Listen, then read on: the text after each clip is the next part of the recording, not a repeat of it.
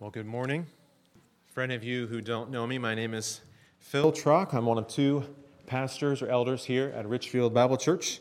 Last week, Brian took us through another section of the book of Romans, and next week he'll be starting, I believe, in Romans 12 9. So I would encourage you to be reading that this coming week in preparation. But today, we will continue our series in the book of Judges, and this time, our fourth time in Judges, we'll look at Judges chapter 4 and 5 you think back, maybe you're wondering when was the last time we were in Judges? And it might be longer than you remember or, or think. It was all the way back in October, the last time we were in Judges. Christmas has a way of taking over everything, which is good. So turn your Bibles to the book of Judges. If you start at the front, you got Genesis, Exodus, Leviticus, Numbers, Deuteronomy, Joshua, and then Judges. Judges chapter 4. Now, kids, if you don't have one of the coloring pages, there is a coloring page for this story out at the Welcome Center with the other papers. So if your parents want you to have one, now would be a great time to go grab one of those for this morning. Now, as you're turning to Judges, remember the book of Joshua, right before Judges. Um, in that book, Israel's second generation enters and conquers the promised land by driving out many, but not every single one of its inhabitants. And now in Judges, we're watching as later generations living in the land. We're watching to see how they fare in that same mission to drive out the land's inhabitants. Sadly, of course, it does not go well. We've been observing in Judges that there is this, this cycle that the people go through. It starts with Israel at rest in the land, enjoying the land that God has promised. Then Israel worships idols. Then God judges Israel. Then Israel groans under judgment. Then God rescues Israel with a judge, and then Israel is at rest again. But then Israel worships idols again. And this cycle keeps happening over and over again. And every time that they go through the cycle, they push harder and harder into sin. And so rather than a true cycle, it's kind of like a, a downward spiral into sin for God's people. And so let's look at Joshua or Judges chapter 4, verse 1, and begin reading together. Let's see what the cycle looks like in these two chapters. Verse 1 And the people of Israel again did what was evil in the sight of the Lord after Ehud died. Ehud was the judge we talked about last time. And the Lord sold them into the hand of Jabin, king of Canaan, who reigned in Hazor. The commander of his, army was Sisera, who lived in Harosheth Hagoyim. Then the people of Israel cried out to the Lord for help, for he, Sisera, had 900 chariots of iron, and Sisera oppressed the people of Israel cruelly for 20 years. So here starts the cycle. They've been at rest, they persist in their sin, and so God hands them over to this nation. This, this turning to sin happens again and again and again. Israel keeps turning from the Lord. And every time we, every time we see that theme, it's a reminder of sin's enslaving power. Every time we read it, we want Israel to stop doing this. They want them to break out of this cycle. Uh, but they don't because they can't. In this case, as before, God judged Israel by empowering the nations. And so Israel once again becomes a conquered people. And so life starts getting bad in Israel. How bad did it get in Israel? Well, for more information about what it looked like in Israel during this time, we can go over to chapter 5. So turn over to Judges chapter 5. These two chapters, chapter 4 and chapter 5, have a very special relationship. Okay, they both cover essentially the same period of history. Okay? But one is a, a narrative or a story, and the other is a poem. Okay, so if you look over in chapter 5, look at verse 6. Look at what it says. In the days of Shamgar, that's a previous judge, in the days of Shamgar, son of Anath, in the days of Jael, and she's going to be very prominent in our story today. So this is this era. In the days of Jael, the highways were abandoned and travelers kept to the byways. You see, it's so bad in Israel that the people have abandoned the main highways, the main thoroughfares, and they're taking all like those, those hidden rabbit trails, the hidden paths that only the locals know about to get from place to place because presumably the, the enemy, the, the oppressor, has taken over and controlled the main highways. And so finally, after 20 years of this, you can turn back to Judges 4. After 20 years of this, Israel turns to the Lord. not in repentance, and that's very important in Judges. Israel doesn't really repent of their sin, they just get tired of their punishment. Okay? And so they turn to God and they cry out to Him. And surprisingly, this is surprising every time we see it, in response to their groaning, God actually shows mercy to them. Because God shows mercy on whomever He will have mercy. And so, because of his, his heart for his people, even when their punishment is, is their own fault or the, the consequences of their sin, he's willing to show mercy to them. So, what does God do? Look at chapter 4, verse 5. Now, Deborah, a prophetess, the wife of Lapidoth, was judging Israel at that time. She used to sit under the palm of Deborah between Ramah and Bethel in the hill country of Ephraim, and the people of Israel came up to her for judgment. Now, in the Old Testament, the prophets, those who speak God's word to the people, the prophets are often men, but there are also several women prophets. We read, we read about one this morning in Exodus 15, Miriam. And during this time, Deborah, another prophetess, is prophesying and judging in Israel. Now, unlike the judges that we've seen so far, like uh, Ehud and Shamgar and Othniel, Deborah is not going to judge by, by leading an army. She judges by the people coming to her and she makes judgments for them or among them. But on this day, on this day, God will show mercy to Israel by using Deborah to trigger an uprising in Israel against their enemies. An uprising that God is going to lead himself. Look at chapter 4, verse 6. Deborah sent and summoned Barak, the son of Abinoam, from Kadesh Naphtali, and said to him, Has not the Lord, the God of Israel, commanded you? Go, gather your men at Mount Tabor, taking 10,000 from the people of Naphtali and the people of Zebulun. And I will draw out Sisera, the general of Jabin's army, to meet you by the river Kishon with his chariots and his troops, and I will give him into your hand. So, as the Lord's prophet and as the judge in Israel, Deborah calls upon a name, a man named Barak. And what is God's word from Deborah for Barak? He's supposed to gather soldiers, it's going to end up being 10,000, take them to Mount Tabor, and then God will make sure that Sisera, the commander of the enemy army, Sisera comes and brings his army and his chariots and meets Barak at the Kishon River. And there God promises to give victory to Israel and to Barak. So let's look at how Barak responds. Look at verse 8. Barak said to her, If you will go with me, I will go, but if you will not go with me, I will not go. And Deborah said, I will surely go with you. Nevertheless, the road on which you are going will not lead to your glory, for the Lord will sell Sisera into the hand of a woman. Then Deborah arose and went with Barak to Kedesh. And Barak called out Zebulun and Naphtali to Kedesh, and 10,000 men went up at his heels, and Deborah went up with him. Now, Barak's initial response raises questions. At least it does for me. I'm sure it does for you as well. How are we to understand it when he insists that he will not go unless Deborah comes with him? Does this mean that uh, Barak really wanted God's prophet and God's presence to go with him? Okay, he did not want to go out with, go to the battle without God, without God's presence, God's prophet. And so he wants to have that instruction from the Lord readily available to him on the battlefield. And if so, if that's why, then that seems admirable. Or does his initial response betray a lack of faith? Is, is, he, is he saying that God's promise of victory is not good enough? But God must also send along his prophet. God must do more for Barak before he is willing to act in faith. The answer is not a simple one for several reasons. First, Deborah's announcement that the battle would mean glory for a woman rather than Barak, that announcement seems to be a punishment for Barak. Okay, that seems to be something negative that's being announced to him because of what he has just said.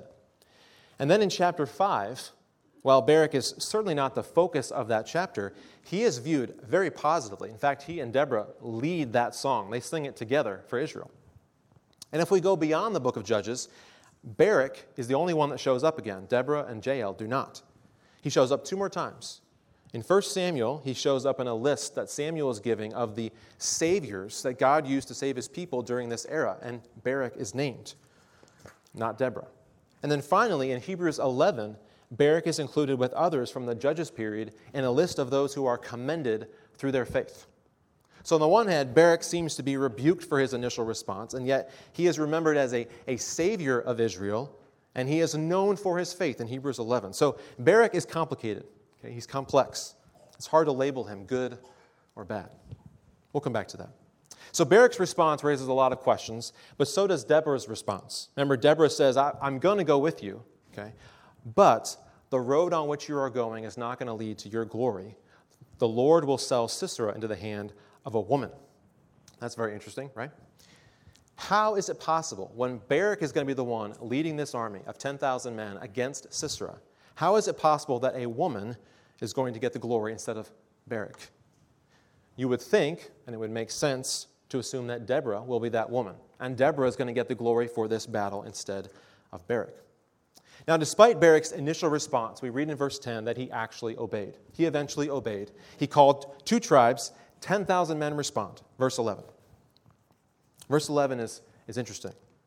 Now Heber, the Kenite, had separated from the Kenites, the descendants of Hobab, the father in law of Moses, and had pitched his tent as far away as the oak in Zaanannim, which is near Kedesh.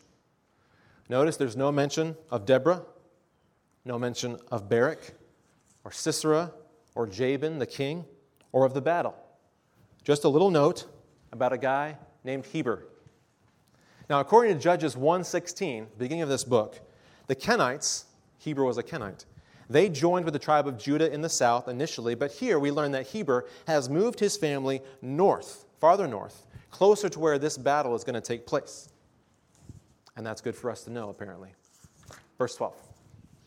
Anyway, verse 12. When Sisera, see, we kind of jump into this thing about Barak and then, or about um, Heber, and then we're back to the story.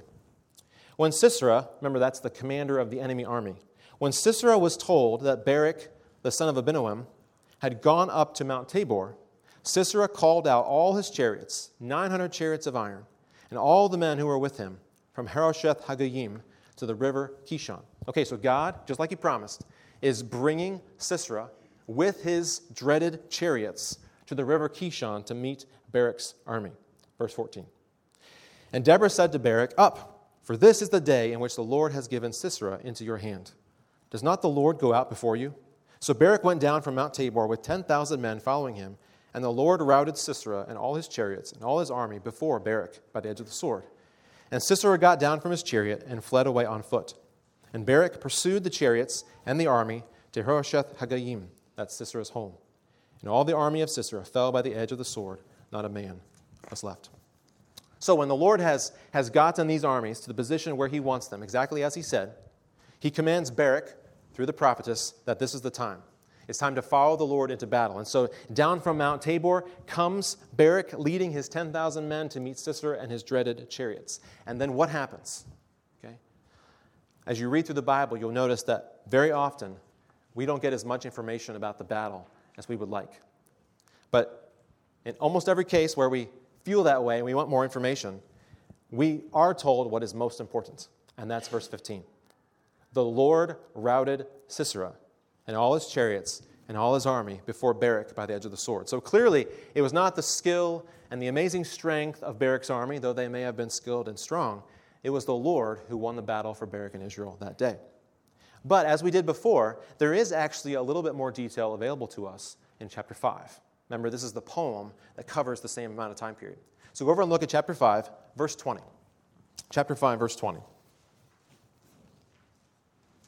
So in chapter 5, verse 20, we read this From heaven the stars fought. From their courses they fought against Sisera.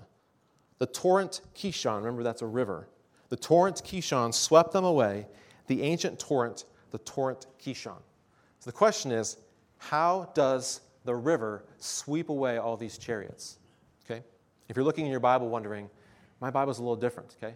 This is a very difficult poem to translate, and so there actually is quite a variety between the different translations, just to warn you about that.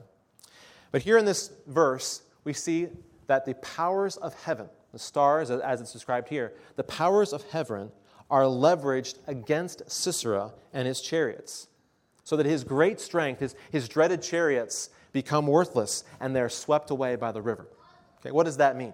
Okay, most likely, it means that the heavens unleashed such an incredible downpour and rainstorm that the Kishon River overflowed its banks and turned the ground to mud beneath the, the wheels of Sisera's chariots. And the water sweeps them away in a flash flood.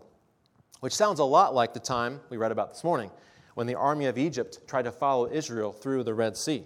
But the ground became mud beneath their chariot wheels, and the water swept them away. Now, back in Judges 4. Back in Judges 4. The story continues. Sisera's army is defeated. It says, Not a man was left. And yet, at this point in the story, there is still one. Okay? There is still one. There will be none left, but right now we're still at one. Verse 17. But Sisera fled away on foot to the tent of Jael, the wife of Heber the Kenite, for there was peace between Jabin and the king of Hazor, excuse me, Jabin the king of Hazor, and the house of Heber the Kenite. Now, have you ever heard of Heber the Kenite before?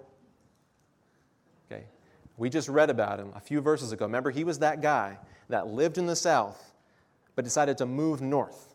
Okay, there was that random note about him. So you know about Heber. Don't forget about him. Okay, he's important. Okay. Heber the Kenite separated himself from the Kenites, and moved, moved north. So now Sisera is on the run from Barak. He's all by himself, and he flees to Heber's family. Remember, there's a peace between Heber the Kenite and Jabin, the king of, the king of Hazor. So Sisera knows that Heber's home is, is going to be kind of like this safe house for him. But Sisera, Sisera never actually sees Heber. He only sees Jael, Heber's wife.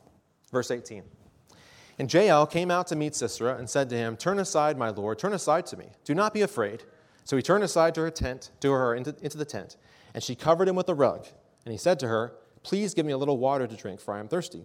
So she opened a skin of milk and gave him a drink, and covered him. And he said to her, Stand at the opening of the tent, and if any man comes and asks you, Is anyone here? say no. Notice that Sisera doesn't have to, to force his way in. She comes out like welcoming him into the tent. She invites him to come in, which probably confirmed for him okay, this is, this is going to be a safe spot for me to kind of hold out until the heat is off. She hides him, she feeds him, and stands guard so that he can sleep and relax. But all is not as it seems. Verse 21.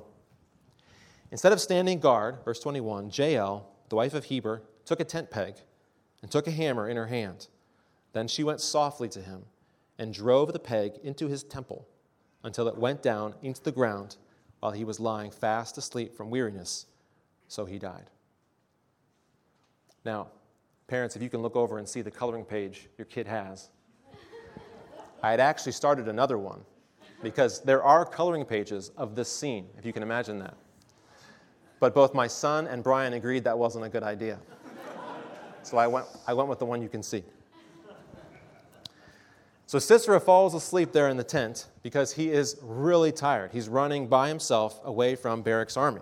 And he has no reason, reason to suspect any threat is going to come from Jael. She's been super nice already. She's fed him, cared for him. She's watching the door, and they have this peace agreement. So everything's going to be okay. But he has completely misjudged her. Now, we could object to what Jael does here. Okay, we could say this is gruesome, and, and maybe we should object to it. But the narrative does not make that clear. The narrator, the narrator is not very worried about this. Okay? We're not even told what motivated Jael, this non Israelite, to act this way. Why did she want to kill him? We are not told that. Perhaps you could say that Jael violated the peace between her husband and Jabin, the king, uh, but it's hard to condemn Jael for not following her husband and consorting with the wicked. Rather, we should maybe honor her because she acted better than her husband did. Okay? Or maybe we could object and say this is just barbaric and, and gruesome, uh, it's, and it's so deceptive. Okay? But this is, this is, uh, this is par for the course in, in Judges. Okay? If you remember the last time we were together, that was the story of Ehud. And in that story, Ehud, the judge in Israel, he deceived the king of Israel's enemy so that that king expected no threat from Ehud. And then when the king was defenseless and they were alone in his chambers, uh, he, he, he pulls out his sword, Ehud does, and he plunges it right into this big, fat king and kills him. So Ehud has a similar event, and so Jael's actions are not unparalleled in the book of Judges. And interestingly, Jael's actions are explicitly celebrated in Judges at length. Okay, so turn over one more time Actually, there's another time later, but turn over again to chapter 5, verse 24. Kind of have to keep going back and forth to get the full picture here. Chapter 5, verse 24. Look at what it says in verse 24. Remember, Deborah and Barak are singing.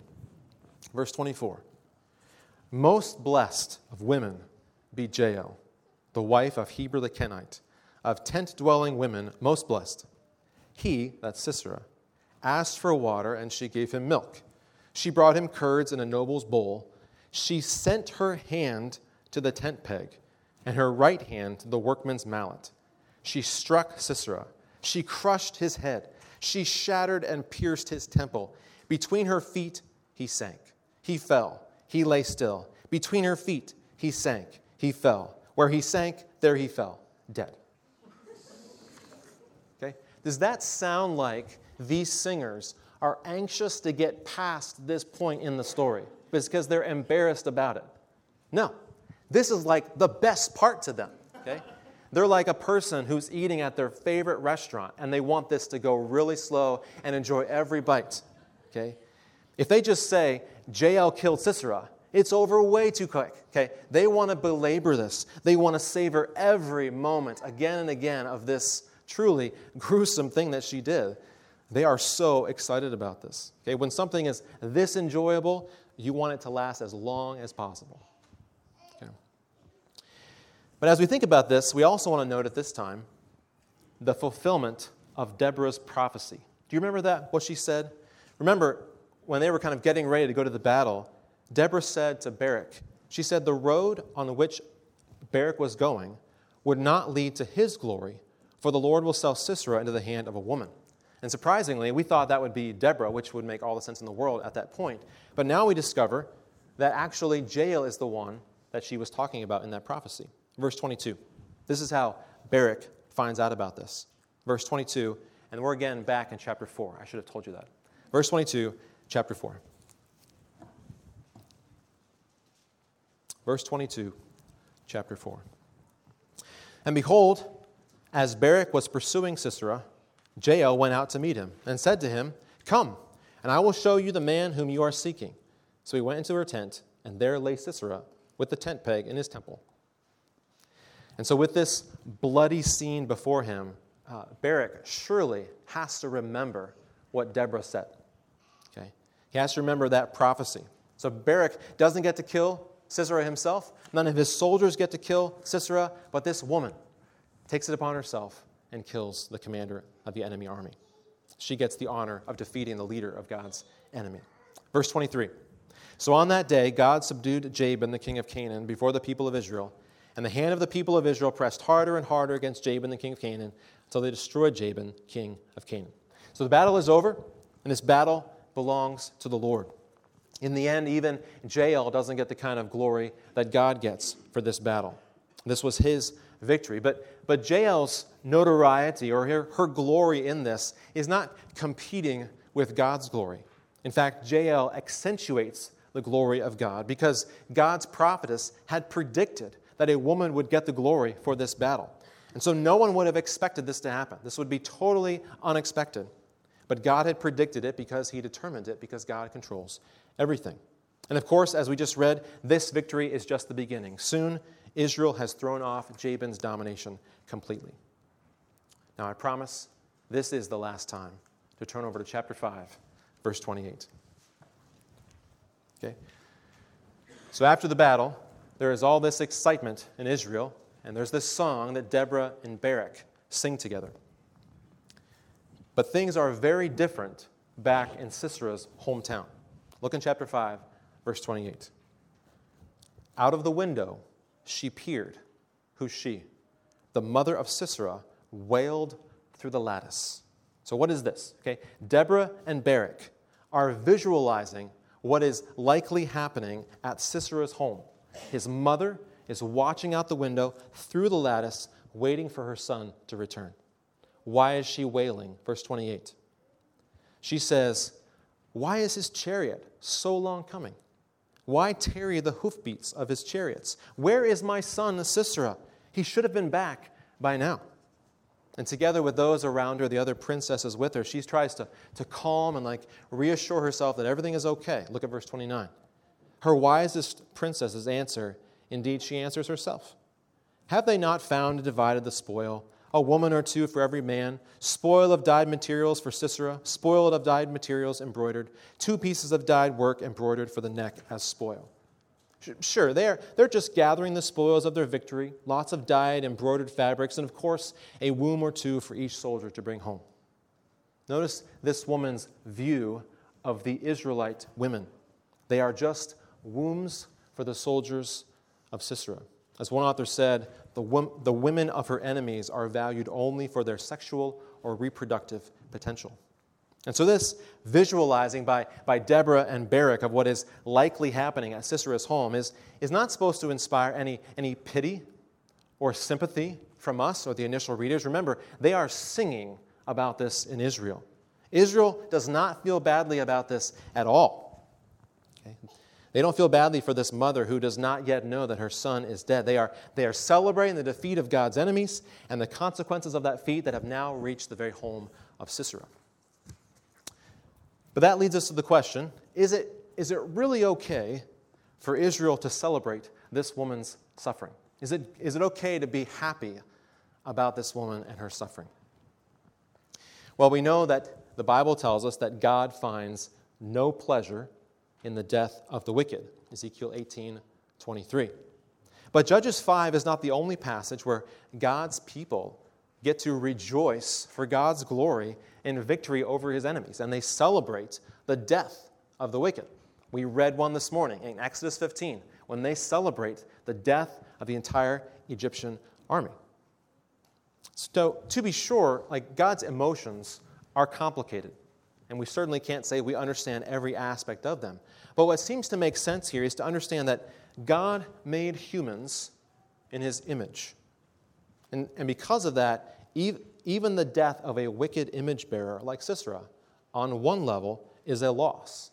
And so, in Sisera's death, God finds no pleasure because he was an image bearer. And yet, when viewed on another level, the death of those who oppose God, the death of God's enemies, is always a reason for joy, both for God Himself and for God's people. It glorifies God's justice when the people who rebel against Him are put down and destroyed. And it shows God's people that He will ultimately be able, to, be able to fulfill His promise and be victorious over His enemies. He will be able to judge and to save as He has promised us. And verse 31 of chapter 5 puts the death of Sisera, the death of his soldiers, and the suffering of his mother in this larger context, this grand plan of God. You see, these are, these are not just wicked image bearers. These are not just Deborah's enemies or Barak's enemies. These are not just Israel's enemies. Notice what it says in verse 31. These are God's enemies. Verse 31 So may all your enemies perish, O Lord, but your friends be like the sun as he rises in his might. And the land had rest for 40 years. And so the joy of Judges 5 is not some uh, relishing in the, in the simple death of another human. Okay? This is the joy of seeing God advance his plan to save by defeating his enemies and strengthen his people. And that is always good news for God's people. It was back then, and it is today. Now, as we finish this morning, I want to think a little bit more with you about what Barak said when he heard those, that command from Deborah. Remember, he said to her, I will go with, if you go with me, I will go. But if you will not go with me, I will not go. Okay. So Barak knows exactly what God has said. There's no like confusion as to what God's command is. But he refuses to believe and obey unless God meets his demands. Okay? Think about what Barak is, is really saying. Barak is saying, I won't obey you unless you do what I want. Okay? Or you flip it around. He's saying, I will obey you, but only if you do what I want. Either way, you could read that. Now, if you're a parent, have you ever heard this kind of response from your child? You command your child to do something, and in response, the child says, I won't obey you unless you do this for me. Okay? That's not a good response from the child. Okay? When your child responds this way, they are trying to control you. Okay, they're trying to control what happens. And so, the same way with Barak. Whether he realized his own heart in this or not, Barak was trying to control God. I won't obey unless you do what I want. Now, your child may respond this way because they don't want to do whatever you've commanded them. Uh, but for Barak, it seems more likely that he actually wanted to do this, to lead the army. That seems like something he would want to do, but he was afraid. And so he gave God the conditions under which he would feel comfortable doing what God had commanded. He told God what it would take for him to obey God's command. And what was that? Barak demanded that God do something to make him more confident of God's promise. So God's promise and command were, were not enough by themselves for Barak to believe and obey. God had spoken clearly, Barak had heard him, but he refused to believe and obey until there was something else beyond God's word that would make him more confident or confident enough to obey God's command. Because God's command was hard.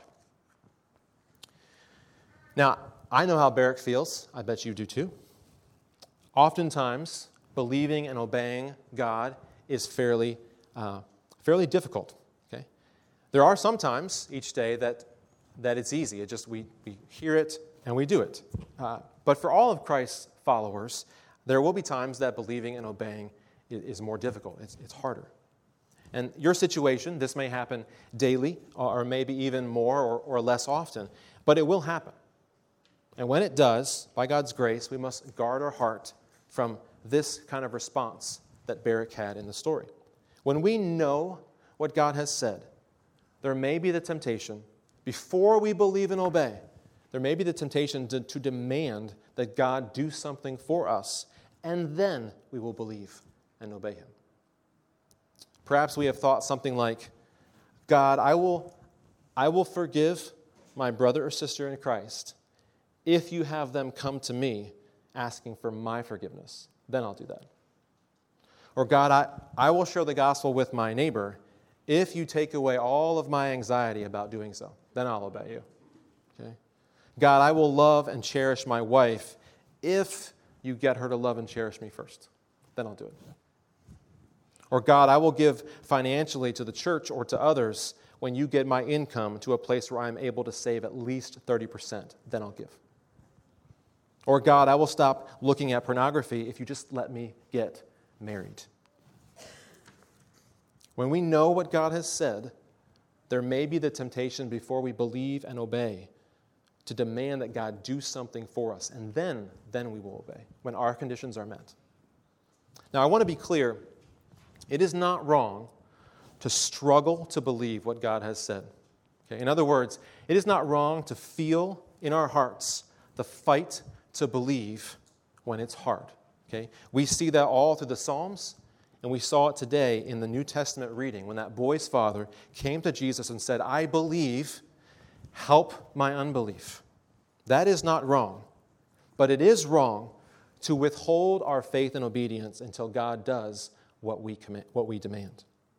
Your fight to believe and obey could be so glorifying to God if rather than withholding your faith and obedience, you say to Him, God, I know what you've promised, I know what you've commanded, but I'm scared, or I'm skeptical, or I feel weak for this, but, but I want to believe and obey anyway. I believe, help my unbelief. That kind of a response glorifies God and at the same time acknowledges our weakness and struggle. It does not glorify God when our response to His word communicates that His word is not enough. And the story of Barak reminds us that this is sin. We don't tell God when we are going to believe and obey Him. But the story of Barak also reminds us that God forgives this sin. And He gives the faith we need to believe and to obey so that He is glorified in our faith and obedience. So Barak sinned in what he did or what he demanded from God, and there were consequences, to be sure. But Barak still led the army of Israel into battle. He led Israel in the song of celebration in Judges chapter 5. And not only did he become known as one of the saviors in this era of Israel, but he also became known for his faith in Hebrews 11. So here we have a man who is, who is known for this failure. In fact, this, this kind of uh, hesitancy or, or or failure of faith is, is pretty much what Barak is known for. Okay, this is probably his most famous moment. So, on the one hand, we have a man who is known for this failure of faith, but then he's also known for his faith. So, what does that mean? Okay, you can have a person who, who has this great failure, but then is also known for his faith, what, is, what does that mean? Well, first, it means that after this failure, God did not sideline Barak or give up on him. God is merciful and gracious, slow to anger, and abounding in steadfast love and faithfulness. God forgave and used him. And second, it means that Barak's life was a mixture of faith and unbelief, which tells you that though Barak will save Israel on this battlefield, he cannot save Israel in every way that Israel needs saving. The people need to be rescued not only from God's enemies around them, but also the enemy within. Not, not among them, but actually within each one of them. And only a judge far greater than Barak could do that. Only Jesus, who died on the cross and was raised to save his people from their sins, can save them like that. But when we say that Barak's life is a mixture of faith and unbelief, that also tells us something very important. And that is that Barak is just like me. And he's just like you. It is common for us on Monday to face something big and respond with faith. But then on Tuesday, we face the smallest frustration or worry and we totally lose it. We are just like Barak, a mixture of faith and unbelief, just like everyone else who follows Jesus. And of course, this is perfectly clear when we look at that, that long list of faithful people in Hebrews 11. Okay? Do you remember some of the people that are on there? Okay? Samson is on that list. Okay? You know the other surprise, or another one of the surprises? Really, everyone on that list is a surprise. Okay? But one of the other surprises that we don't think about as much is Abraham. It is a surprise. Again, they all are. But think about Abraham's life. Even Abraham, because despite his faith, there were plenty of of times when he famously failed to act in faith. And yet there he is in Hebrews 11, commended through his faith. You see, the Bible doesn't hide, Brian says this all the time, the Bible doesn't hide the faults of its heroes because they're all just like us. On our own, through ourselves, there is no hope of salvation. But the good news for these heroes in the Bible and the good news for us today is that uh, we don't need to be faultless either because we can't be. There is only one hero in the Bible who was always faultless, only one hero who was always faithful. Jesus, God incarnate, God come in human flesh, always obeyed his Father, even when that meant drinking the dreaded cup of God's wrath for sin on the cross.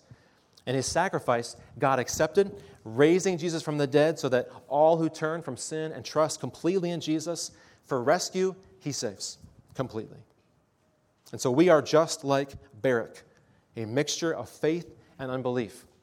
And so we praise the Lord for the mercy and the grace and the strength he promises to those who keep turning from sin back to Jesus. And so, in response to God's word today, in response to this story of Barak, let us pray together Lord, we believe. Help our unbelief. Let's pray. Father, we thank you that you are such a gracious and merciful God. Not only to send your Son to die on the cross for our sins, but to be patient with us as your people, to forgive us whenever we turn to you from our sin and repent. Lord, thank you for this story of Barak and Deborah and Jael. Thank you for all the things, the wonderful things it reminds us about you your power, your sovereignty, your grace and mercy. Uh, all of these things, Lord, cause our hearts to rejoice in them. And I pray that today, as we think about the last week and we remember, uh, we remember our own mixture of faith and unbelief. Times that we responded as we would have hoped, and times that we look back on now with shame. Lord, I pray that you would forgive us of these times as you have promised. I pray that you'd give us the strength this week to say no to our flesh, no to sin, and yes to Jesus, yes to righteousness. We pray these things in Christ's name. Amen.